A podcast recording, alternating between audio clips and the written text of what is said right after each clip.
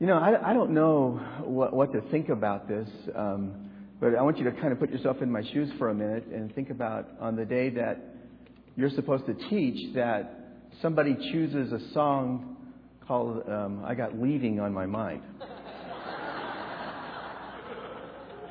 You know, I was gonna I was gonna have a really hard discussion with somebody named Steve Burns about that, and then the elf made me forget the whole thing. So let's pray together before we look at God's word.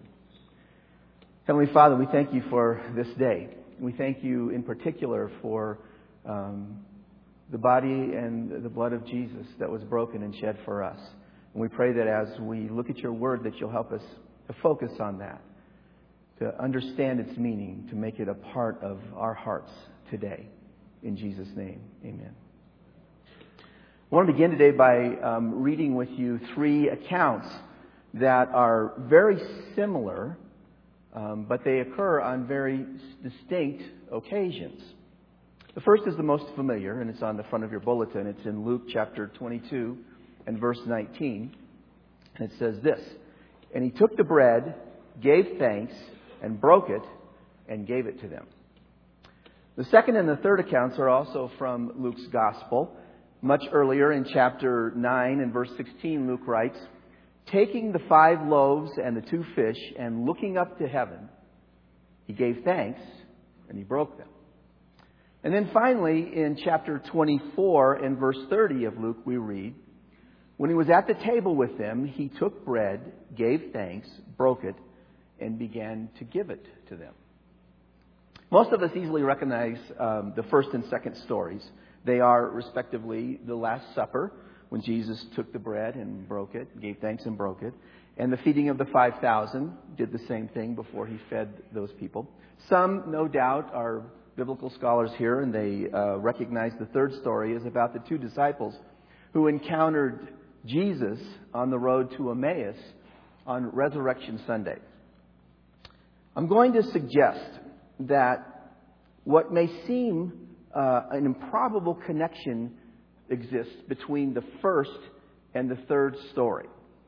The connection is worthy of our attention, I think, because the experience of the disciples on the road to Emmaus gives us valuable insight into the Lord's Supper, which is what this service is about.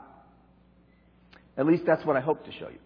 And finally, and what may seem even more improbable, the key to understanding the connection between those two stories, between um, the, the Last Supper and the road, the experience of the disciples on the road to Emmaus, the key to understanding them is the second story, and that's the feeding of the 5,000. Now, how's, how's that for running in a circle? I saw a guy with track shoes on today, so he obviously knew this was going to be difficult. Now, I, I, I ran this, um, my notes by my dear wife, God bless her, who puts up with so much. And um, I, I asked her, did it make sense? And she said, yeah, that made sense, but I had to read it twice. Well, if she had to read it twice and she's smarter than the average bear, then I figured I'd probably have to say that twice. So let me see if I can, can come back that again. I'm going to establish, I hope, a connection between the, the Last Supper and what Jesus did there and the experience of the disciples on the road to Emmaus. And I'm going to suggest to you that, uh, th- that there's a very important connection there that helps us understand the Lord's Supper, and that the key to that connection is in the story of the feeding of the 5,000. Now, if you look puzzled, I'm going to say that again, so everybody just go, yeah, yeah, we get it, we get it. Okay, good. Okay, I think we can go on. Now, before we connect the stories, I want you to think about memory or memories. After all, Jesus gave us the command and the instructions for the Lord's uh, Supper for the purpose of remembering. That's a specific approach to memory. We take a deliberate action as a way of remembering, a remembering, a commemoration. Everyone who has a birthday, I assume that's you all, uh, understands this. Everyone who's been to a birthday party understands this. Every husband who has an anniversary better understand this we, we take a specific action. We have traditions, or you might even say rituals, that we observe to, to bring a memory to mind. This connected in a kind of a funny way for us this week um, when we were having Thanksgiving supper. It was also the birthday of my wife's aunt. And so, it, with all of that stuff that goes along with Thanksgiving supper and those incredible desserts, you know, pumpkin pie, which I just live for, um, we also had a cake with candles, and we sang Happy Birthday. Because it's so important for us to deliberately, uh, intentionally remember things with an action. There's another way we remember. We, call, we could call it spontaneous or involuntary memory. That's when something we encounter by sight or smell or taste or sound or, or even touch reminds us of something else. It brings it to our memory. That, I think, is what happened with the two disciples on the road to Emmaus. Let's uh, look a little deeper at that story. After telling us that Jesus joined these two disciples on their long walk, but they were kept from recognizing him, Luke writes that at the end of their conversation, when Jesus broke the bread and began to give it to them, their eyes were open and they recognized him. And then he disappeared for them from, from their sight. Apparently, the sight of Jesus taking bread, giving thanks, and breaking it triggered their memory, and they recognized Jesus. Now, for a long time, I thought there was an obvious connection between this story and the, the Last Supper. Jesus breaking the bread. That's the connection. It makes perfect sense, except for one thing. These two disciples were not present at the Last Supper. That's not where they saw Jesus take bread and give thanks and break it. It was the 12 that were there, and these two guys were not part of the 12. And we know that as we look at that story. So, where did they see this action on Jesus' part of taking bread, giving it thanks, and breaking it? I can't prove this, but I think it seems clear they were present on another occasion when Jesus did the same thing. Like the feeding of the 5,000, for example. And if they were present, then they probably heard the great bread of life discourse that followed. That discourse is found in John's Gospel. All the Gospels tell us the story of the feeding of the 5,000, but only John tells us of the extended discussion that followed. In, ta- in chapter 6 of John, he records that after that miracle, Jesus sent the disciples on ahead of him across the Sea of Galilee in a boat. He caught up with them walking on the water, and the next day the crowd that was fed caught up to Jesus and the disciples. Here's what happened. We pick this up in uh, verse 25 of chapter 6 of John. When they found him on the other side of the lake, the crowd, they asked him, Rabbi, when did you get here? And Jesus answered, I tell you the truth. You were looking for me not because you saw miraculous signs, but because you ate the loaves and had your fill. Do not work for food that spoils, but for food that endures to eternal life, which the Son of Man will give you.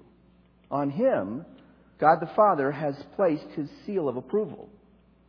And then they asked him, What must we do to do the works God requires?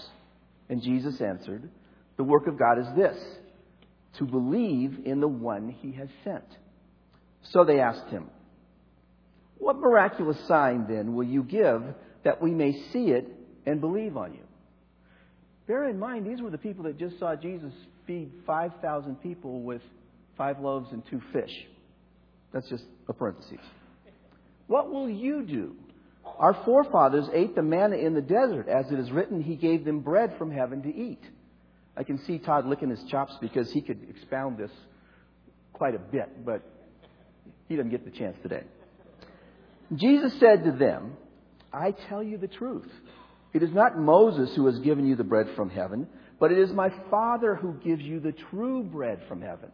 For the bread of God is he who comes down from heaven and gives life to the world. There's a lot more to this discussion, but Jesus ties it up with this I am the bread of life. Your forefathers ate the manna in the desert, yet they died. But here is the bread that comes down from heaven, which a man may eat and not die. I am the living bread that came down from heaven. Now, here's what I want you to see.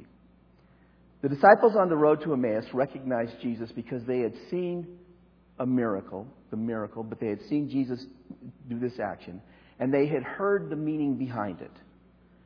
And the disciples in the upper room who had the same experience also received instructions from Jesus about remembering his death. Here we have two sides to the same coin. Jesus commands the observance, the practice, if you will, of breaking bread and drinking wine in a specific manner as a deliberate act of remembering, a commemoration. But the practice would be empty ritual without the understanding that was built into the memory of the two on the road to Emmaus that Jesus was himself the bread of life, sent from heaven to give his life for us. When we observe the Lord's Supper, it is incumbent on us to bring understanding to the actions. We're not consuming magic bread and juice. That is, unless King Soopers sells magic bread and juice. We eat and drink with clear understanding that in so doing, we remember the death of the Lord. It was later, after the church was established, that Paul, the great missionary who we've followed through the book of Acts, had to write to the believers in a city, Corinth, to admonish them about the way they were coming to the Lord's Supper because their hearts weren't right. After telling them not to trivialize these sacred moments, he reminds them what the Lord said to the disciples, and then he says, For whenever you eat this bread and drink this cup, you proclaim the Lord's death until he comes. Therefore, whoever eats the bread or drinks of the cup of the Lord in an unworthy manner will be guilty of sinning against the body and blood of the Lord. A man ought to examine himself before he eats of the bread and drinks of the cup. For anyone who eats and drinks without recognizing the body of the Lord eats and drinks judgment on himself. That means that we don't enter into this observance lightly. It means, among other things, that we don't come with unfinished business with God, like unconfessed sin or anger towards another person or an unforgiving heart or bitterness. It means that we don't let the cares of this world crowd out what we're doing. So we don't think about how much snow is going to fall or what's the next recipe we can do with turkey leftovers or what the football game score will be this afternoon. Instead, we are completely present here. And when we take the bread, we concentrate, we focus on the body of Jesus that was broken for you and me. And when we take the cup, we think about his blood that was shed and how it forms a new covenant, a new testament in his blood for us. When I was um, growing up, most of the churches that I attended, when we took the Lord's Supper, there was always a little time. A little time for self examination. I found that to be really worthwhile. We're going to do that this morning. Gene's got a song he's going to sing with the band, and rather than you start to participate in the in the uh, Lord's Supper during this song, let's let's just take a moment. Let's take some deep breaths. Let's examine ourselves. Let's see what there might be between us and the Lord. And then Craig will lead us through the rest of the service.